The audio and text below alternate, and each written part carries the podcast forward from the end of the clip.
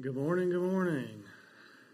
Uh, man, it's so good to see you this morning, be able to worship together. Um, uh, we're continuing this morning in a this kind of DNA type series for us as a church. You've been here the last couple of weeks. You're not caught off guard by that. Uh, kind of re-looking at, kind of representing to our church family the things that uh, that that are the foundation of everything we do here that guide our decision making, they guide our, our, our, processes of growth and things here. And so um, we're calling this thing First Things First. So the first week, January 8th, we looked at our mission. Like, what is the mission of, of Lindsay Lane East, and, and how are we going to, uh, what are we asking God to do in our midst? And what we talked about uh, that week was that our mission is together for the glory of God and the good of man. Uh, that that's what it looks like. And so the, the week two, then we started looking at the strategy that aligns us. Uh, we talked about that for us to accomplish this mission as a church together, it's going to take everybody doing their part, not just a few people, but all of us together doing our part. And we described those three pieces, the three pieces of the puzzle, as gather, group, and move. And so that's what that's what it looks like for us to do our part, to gather, to group, and to move. And if you missed either one of those, you can check them out on Facebook, YouTube, or any podcasting app. But this week, we want to talk about the pathway that grows us. So in your Bibles, turn to 2 Peter chapter 3. 2 Peter chapter 3, near the end of the book, near the end of the Bible, only four books behind it. Flipping there, turning. We're going to look at the last two verses of the whole of the book of, of 2 Peter. These are the last things Peter writes to this audience, so probably worth taking note of. Uh, so I'm going to read 17 and 18. Pages have somewhat top, stopped flipping, so I'm going to read 17 and 18. Then I'm going to pray, and we'll come back and start working through this, okay? The word of the Lord says this Therefore, dear friends, since you know this in advance, be on your guard so that you are not led away by the error of lawless people and fall from your own stable position. But grow in the grace and knowledge of our Lord and Savior Jesus Christ. To him be the glory both now and to the day of eternity. Father God, we thank you for your word. We thank you for its truth. God, open our hearts and our eyes to see your truth today and be changed by it. In Jesus' name, amen. Amen. So this letter is written by one of Jesus' closest disciples. If you look through the Gospels, Matthew, Mark, Luke, and John that kick off the New Testament, what you're going to quickly find is that Jesus calls a, large group of people to follow him, but there were 12 in particular that he called to follow him. And then there was one that really among those 12, Jesus begins to give extra responsibility to. He seems to kind of allow, allow Peter to rise to the top and become kind of a leader. Peter's there for all of the big moments in Jesus' ministry, all the things. Peter's right there with him. And so Peter, Peter, this follower of Jesus, is writing this letter to a group of people we don't necessarily know who he's writing to, um, but we know he's writing to believers in the first century. Um, and though he's writing with a particular church in mind, no doubt, I think his letter is applicable to us today because we know that in the first century they started circulating it among a bunch of churches because what they saw in this letter was beauty and it was truth. And so what we're what we're what I just read, uh, verses 17 and 18 are the concluding statements of his letter. It's his way of wrapping everything else up that he has said to this point. Okay? And so he begins here with a very familiar word. And if you're not new to Lindsay Lane East, you know that we can't just skip over this word. The first word he says is what? Therefore. And man, like if if you're new to Bible reading, or even if you're not, when you see the word therefore, I pump the brakes. Just pump them, okay? Because as you read through the New Testament letters, when I say letters, I'm talking about Romans through the end of the book of the New Testament. They use the word therefore a lot, and it's a signal word. If you could add red flashing lights to your Bible, this would be a red flashing light. Therefore, therefore, therefore, therefore, therefore. Because what, what Peter, when they use this word, what they're doing is they're connecting what I'm about to say to something that's already been said. And you can catch this, as I read earlier. Therefore, dear friends, since you know this in advance. Huh? I don't. Peter, start all over, right? I don't know this in advance. So we've got to be careful when we're reading the Bible, make sure that we understand the context. And so what Peter's been discussing up until this point, kind of in chapter 3, is that he believed the end of the world as we know it to be very soon. in Peter's lifetime. Uh, that Christ would return to the earth and bring judgment to the wicked, and finally and fully gift to those of who are who are following Jesus. Finally and fully gift to them their eternal reward of renewed creation in God's presence forevermore. But in light of that end coming, Peter says in verse 16, if you go up just one verse, Peter's been talking about this end that's coming, that Jesus is returning, but he also says that there will be false teachers that will rise up to with the task of confusing the church. Verse 16. As he's actually talking about Paul right here, but he says Paul speaks about these things in all of his letters. There are some things hard to understand in them, and God's people said amen. And then he says, the untaught and unstable will twist them to their own destruction, as they also do with the rest of the scriptures. You see, this end is near, false teachers, confusion is coming. All of that is certainly what Peter had in mind when he kicks off verse 17. Because you know this in advance, therefore, listen to what I'm saying. Because when, when Peter paints that picture, end is near, false teachers are coming, confusion is gonna is gonna try to draw you in.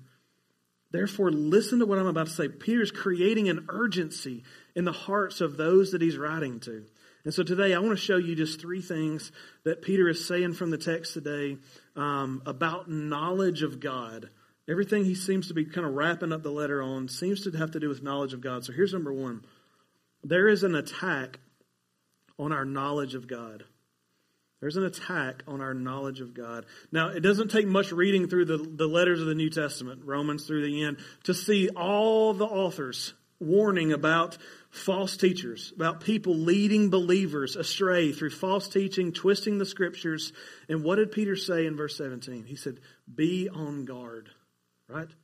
Now, uh, First Service agreed with me, and I, and I want to pose this question to you guys. I need you to help me figure this out.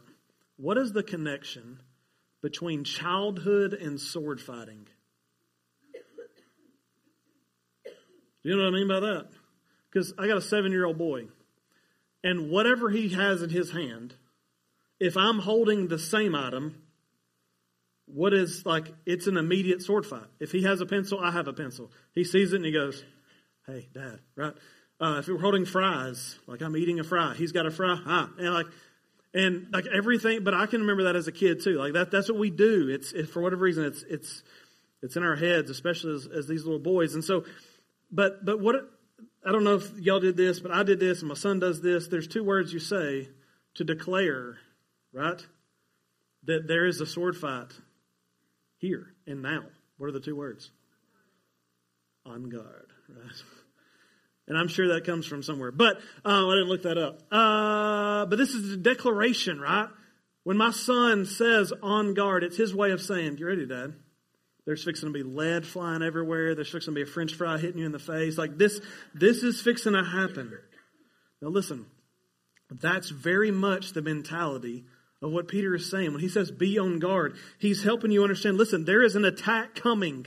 Stand ready. Be on your guard. Like he's telling them that.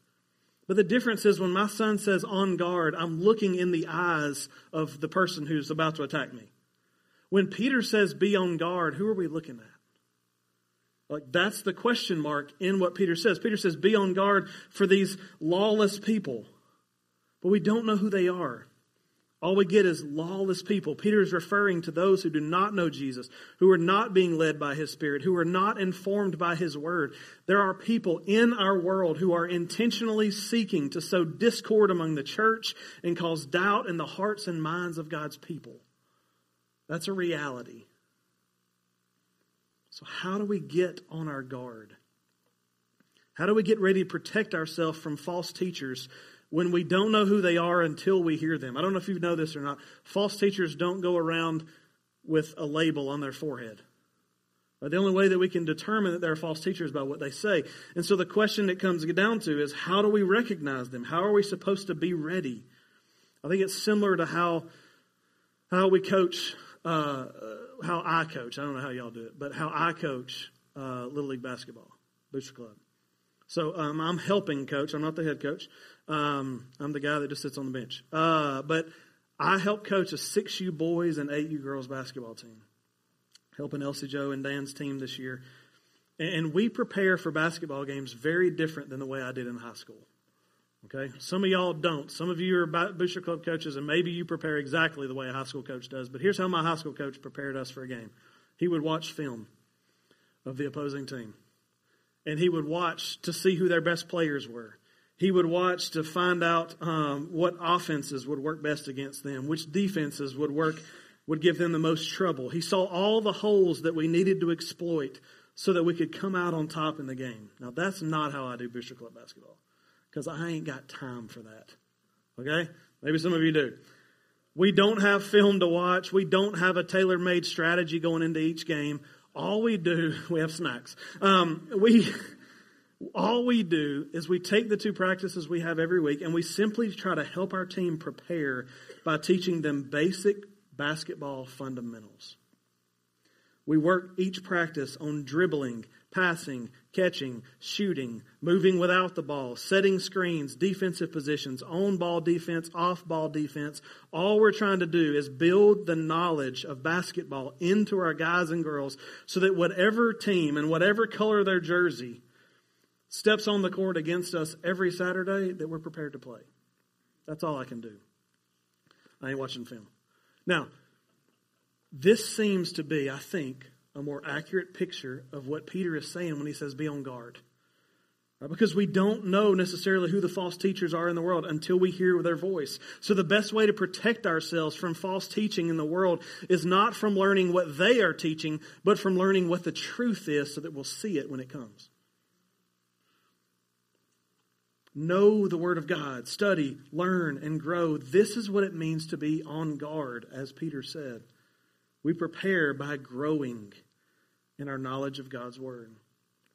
But I've talked about this before, and there's more than one kind of false teacher in the world, okay? Um, it's more, there's more false teachers than just those who are seeking to destroy you and to destroy your faith. Peter, in the verse 16, I've already read it once, but uh, he says that there are unstable, uh, untaught, and unstable people who will twist the words of Scripture to their own destruction. Do you see this?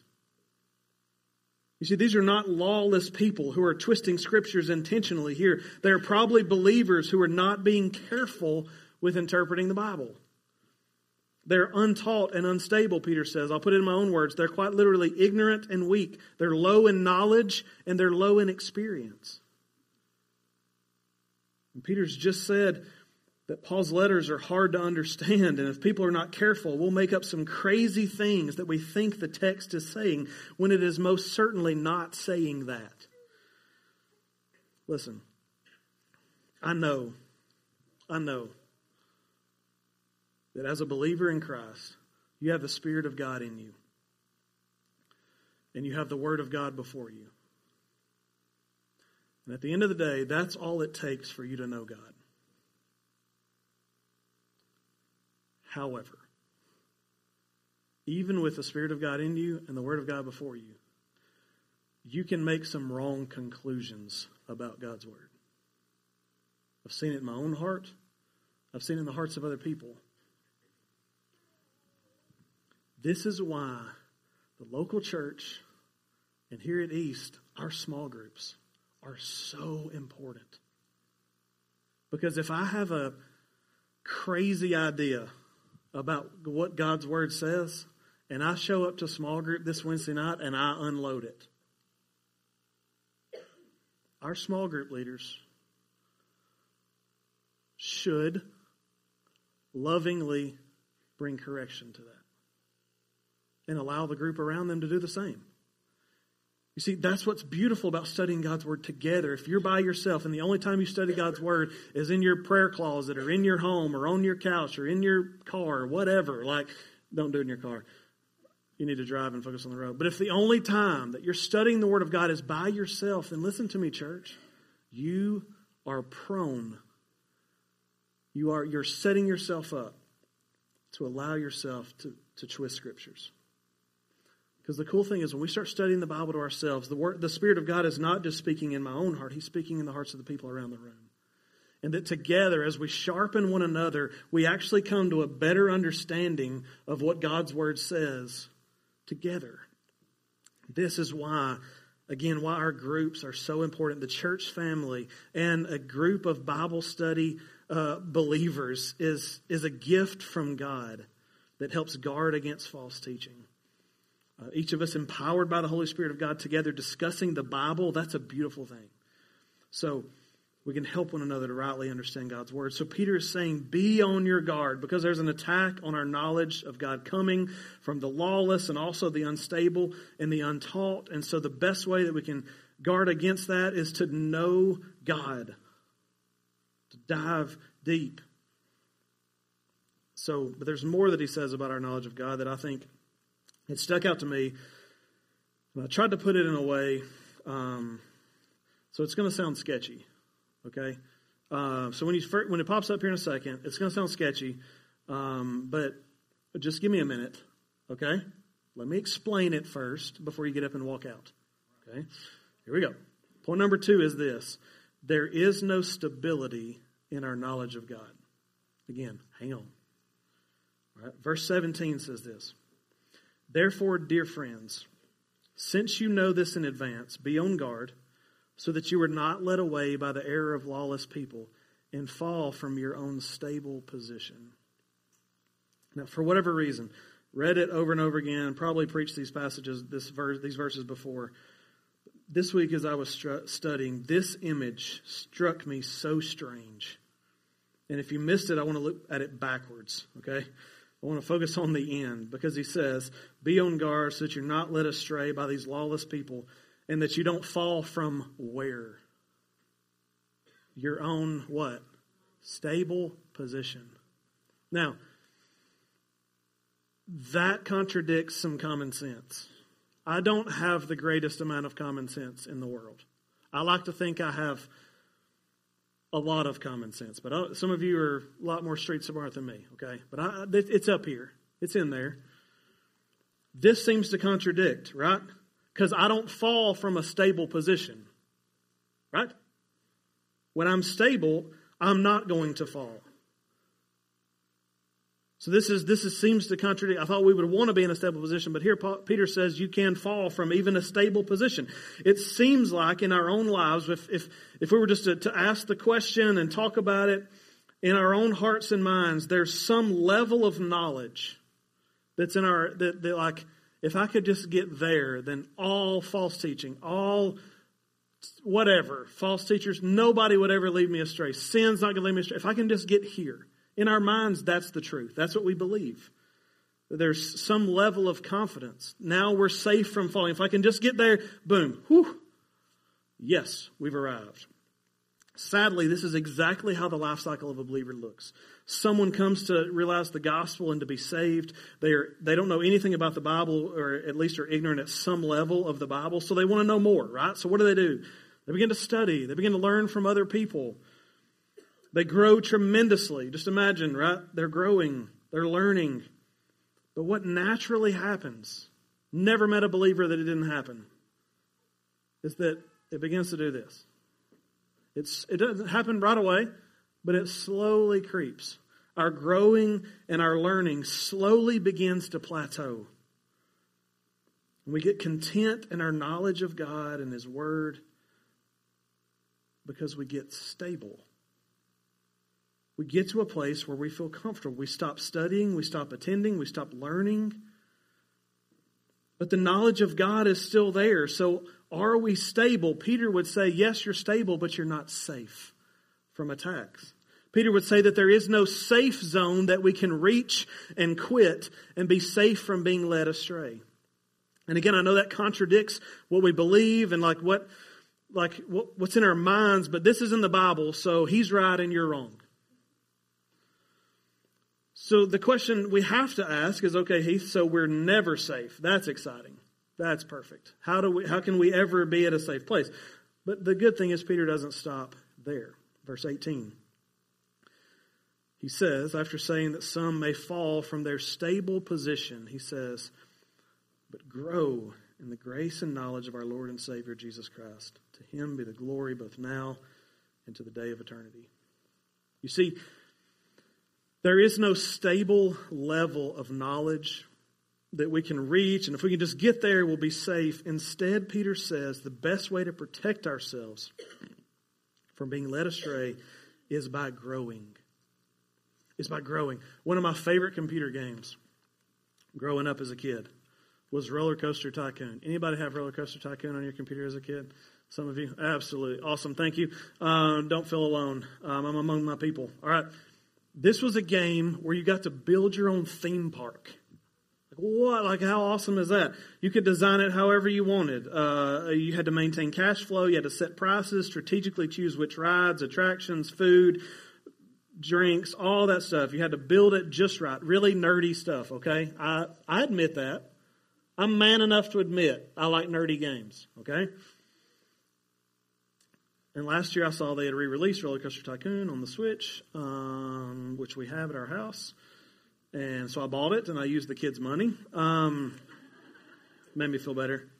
No, um, and just this is a little bit of a humble brag, but I beat the whole game and the expansion packs. Like, whatever. Um, I'm good. That's what I'm saying, Jeff. I'm good. Um, yeah, yeah. All right, here we go. But one of the most fun things to do when you're playing roller coaster tycoon is, and I don't do much because it takes so much time, is to build your own roller coaster. There's some pre-made ones that you can use, and you can, and they're really cool because they're all safe and everything. But, um, but you can you can try your hand at designing one, and and you can, it, it, but built into the designing of the roller coaster. So I'm going to go nerdy for just a moment. Hang with me. Are certain safety algorithms Okay, because the first roller coaster, you could just build like a ramp for a roller coaster and then drop it off at like a straight down turn, and like they would just launch off into space, land on the grass, crash, and it would say, You killed 45 people. Um, I don't know. I guess that was like uh, damaging to some of us um, as kids that were growing up, and so they stopped that. They started building into these uh, so you didn't kill anybody anymore. Um, but one of the limitations that was built into it, again, was if your coaster is going up, by Roller Coaster Tycoon, Tycoon 3 anyway, you couldn't have the coaster immediately start a drop. Okay? It was going up because if you immediately start a drop, you're going to launch people. These physics were built into it, and so what you first had to do was level off, right? Then you could drop that sucker straight down at an whatever you wanted to do. But you first, listen to me, had to level off. This is one of the most nerdy analogies I've ever used. However, I think it's beautiful. It's exactly what I think we're trying to get across here. This is what Peter's saying. There is no knowledge level. If we can just reach this, we'll be in a safe zone. Instead, he's, Peter says we are at our safest level when? When we are consistently growing in our walk. When we're consistently on the incline.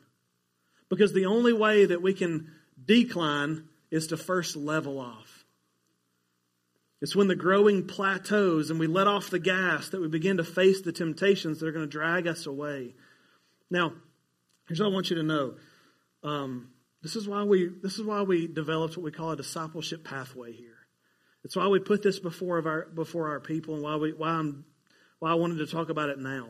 Because we real, what we realize is that every one of us here at East is at some level of maturity between all I know is Jesus died for me, and that's it. Like, that's all I got right now.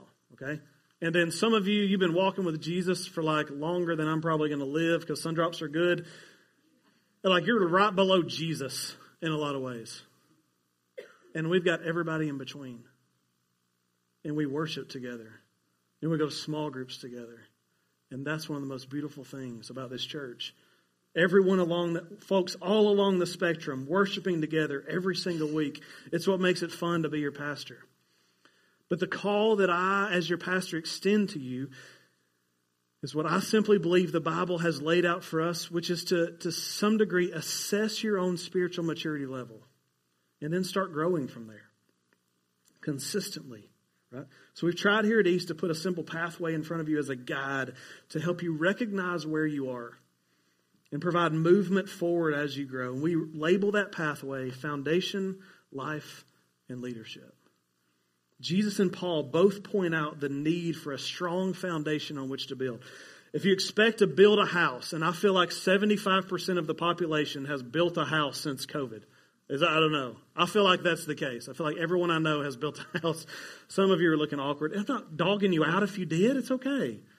I just feel like a lot of people have. Um, but you have to have a firm foundation. Jesus said it this way in Luke 6. I'll show you what someone is like who comes to me, hears my word, and acts on them. He's like a man building a house who dug deep and laid the foundation on the rock. When the flood came, the river crashed against that house and couldn't shake it because it was well built. But the one who hears and does not act is like a man who built a house on the ground without a foundation. The river crashed against it and immediately it collapsed, and the destruction of that house was great. This is an analogy that Paul picks up as Paul begins to talk about how we build our spiritual house you see, way too many people have trusted in Jesus, become his followers, and are not being guided by anyone into what they need to learn or what they need to know as a believer, how they need to grow, they just started studying the Bible alongside Christians who've been in the faith for 20 years. And that can be okay. It can, it can, God's grace is big enough and He can work it out. But what if those new believers or those new people to our church intentionally took the time to learn particular things that were really foundational to their faith and they learned them in particular ways that would help them build their house well? That sounds good, right? That's what we try to do here. We believe that every believer really needs two things. Every believer needs two things. And if you get these right at the beginning on a foundation, man, you're going to be able to grow tremendously. The two things are this. We believe, first off, you need an understanding of the storyline of the whole Bible. Because see, if you don't, if you can't in your head kind of map out certain high points in the Bible, then to study the Bible on your own for the rest of your life is going to be difficult. You're going to be prone to misinterpret, misinterpreting things. You're going to be prone to not understanding the beautiful storyline, as Patrick prayed earlier 66 books, all telling one beautiful story. So we believe that. But then we also believe you need an understanding of what it means to follow Jesus. What are the basic things that Christians do? what are the actions that we take? And also what's happened in our heart? What are these basics? And so We've created a, a one year process. We call it Foundation. It's a series of three courses Old Testament overview, New Testament overview, and discipleship overview that are offered in a small group format on Wednesday nights. And we don't believe, again, so after you do that, like, we don't believe, ah, whew, you're safe now, right? You've reached it.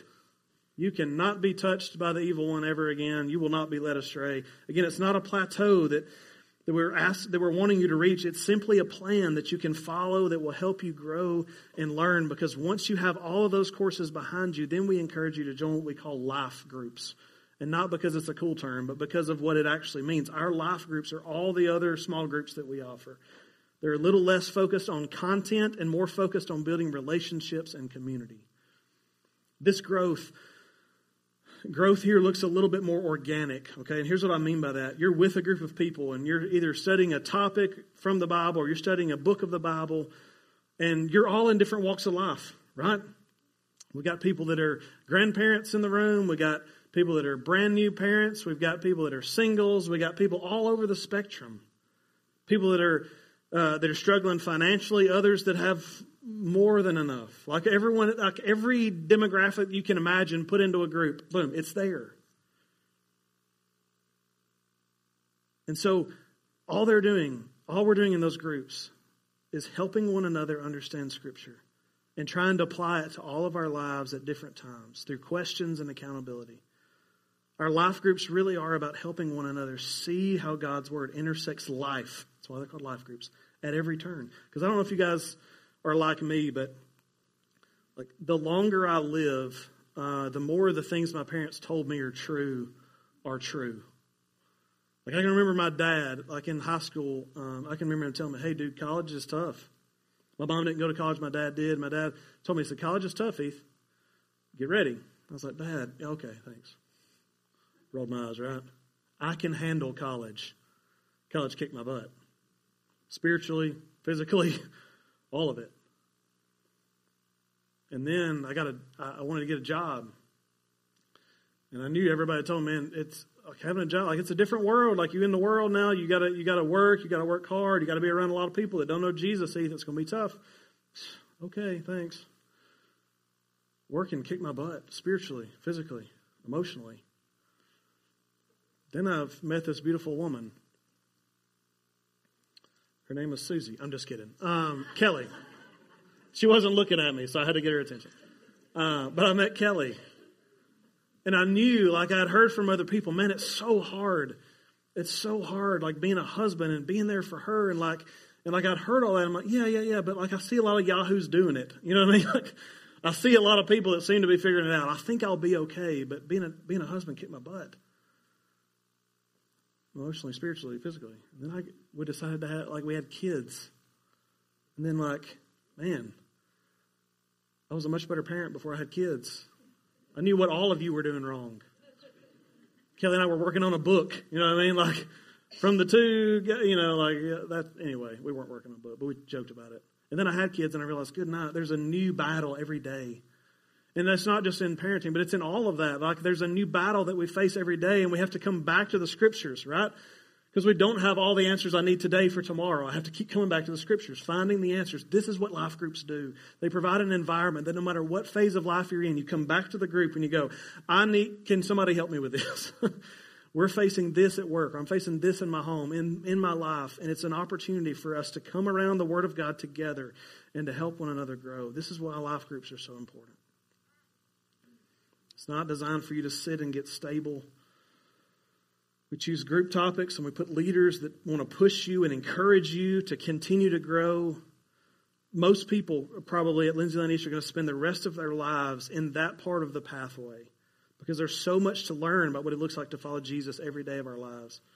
And with each new season comes new complications.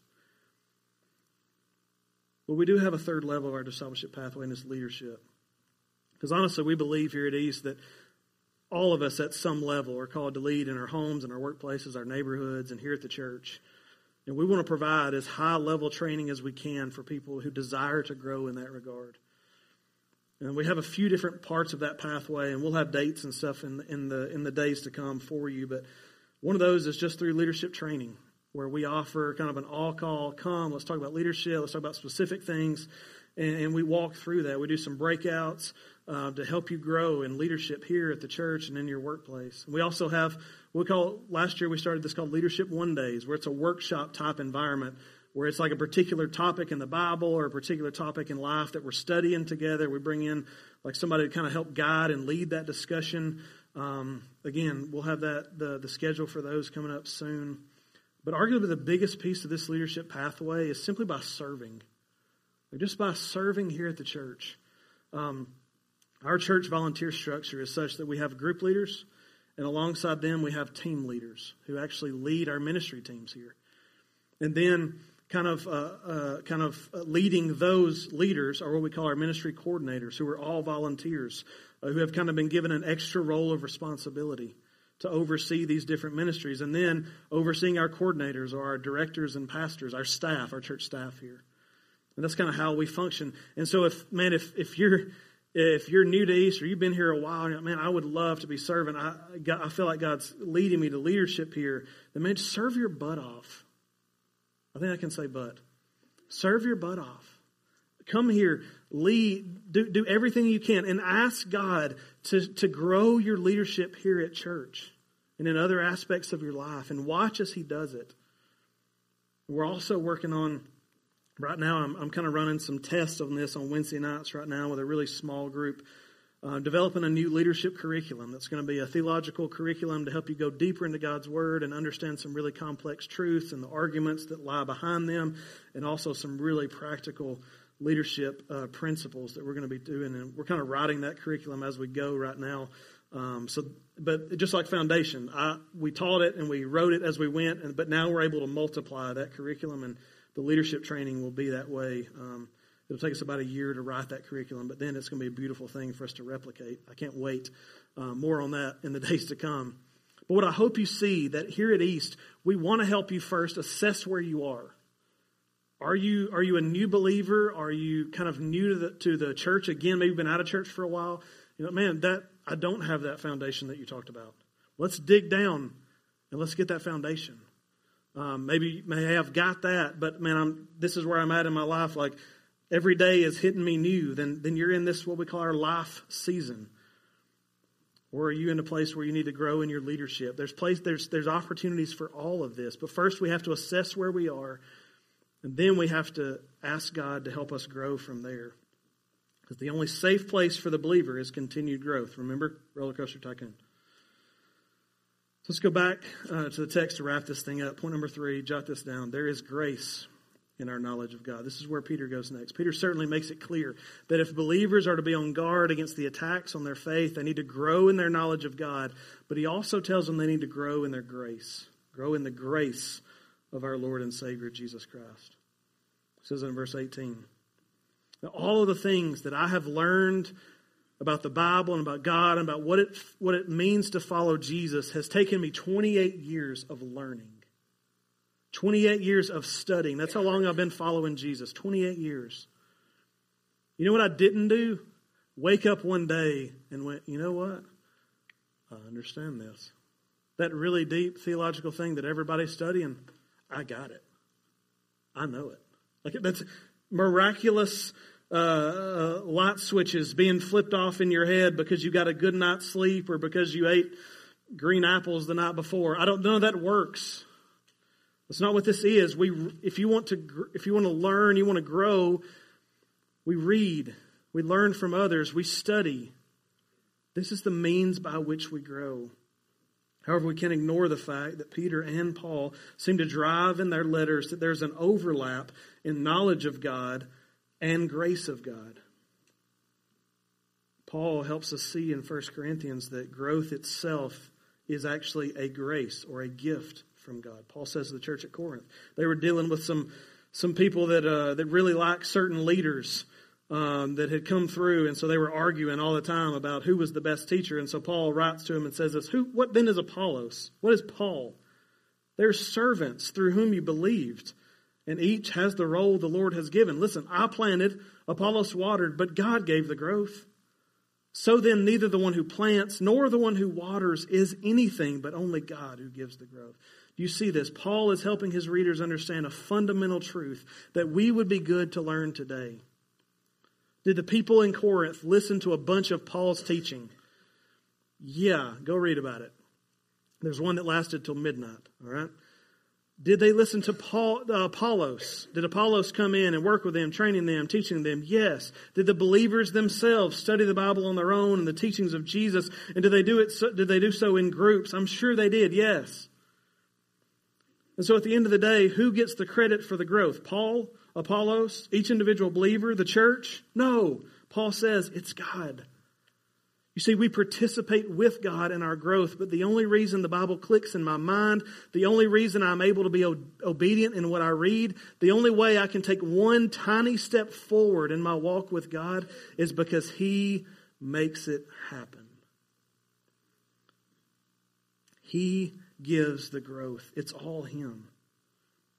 You see, Peter is ending with this beautiful truth about grace and knowledge, but it's actually where he started. If you go back to the very beginning of 2 Peter, he begins the letter this way May grace and peace be multiplied to you through the knowledge of God. He's saying that grace and peace come from the knowledge of God. It's all connected. There's grace and peace available to us through knowledge of God, church. And so what I'm what I'm again, I want to ask the people of Lindsay Lane East, those who call this place home, that we would be known as students of God's word, and that we would be praying daily Teach me to know you, God, as we open the Bible and read. Now, I know some of these DNA messages probably come across like a commercial for the programs and structure of the church, but that's not my point. Now, The reason why we're revisiting these things in January is to pull back the curtain. So many of you have come to our church this year. You're brand new. And we're just trying to pull back the curtain a little bit to show you all the little moving parts, all the cogs and all the wheels and all that so you can know why we do what we do. But it's also a reminder to those of you who have been here a long time that we have processes in place to help you grow. That we're not just showing up week in and week out, doing church, doing church, doing church, doing church. There's a, there's a movement that we're trying to see God do here because none of us are complete no matter how long we've been walking with Jesus. So today I can't think of a more worthy effort to do on a January Sunday morning than to assess our spiritual maturity. where am I with Jesus and how do I need to begin growing in this next season of my life? 2023 is still pretty new. So let's pray about this and ask God to help us lay out a plan for our own spiritual growth. And, and, and we would love for the, the processes of Lindsay Lane East to be part of that. So we're going to sing one more song and give each of us a moment to assess this, to assess our spiritual maturity, and to figure out where we are and, and to, to, to kind of process what we just talked about from God's Word. So take time during the song. I know some of you, like, because the songs play and your natural res- response is just to stand up and sing. Um, but, like, don't just do that because that's what you always do at the end, like, the response time. Like, sit down if you need to. Pray right where you are. Come to this altar and lift up prayers to the Lord. Go back and talk to me. I'm going to be back at the back, uh, back over here on the right side of the sound booth, your left. Come talk to me. If you have questions about where you are spiritually or need someone to help you take some next steps, ask God to help you see your weaknesses and the path forward in your life. But as we've talked about, um, that, uh, that, that knowledge of God is a grace that He gives to us. Um, that begins at salvation. And so, for some of you, I know some of you may not yet be following Jesus. You've not yet trusted in Him to save you. We would love to talk with you about that because God has placed you on a path. God is, is placing you now on a path as you're hearing about what Christ accomplished for you on the cross, that He died on the cross for your sins to reconcile you with God. We would love to talk with you how you can begin at this foundational level and begin to grow by trusting in Him today. I'm going to be at the back. If you need me for anything, to come to the altar, pray right where you are, or stand and sing, please do those things. I'm going to pray, and then we can respond. Father God.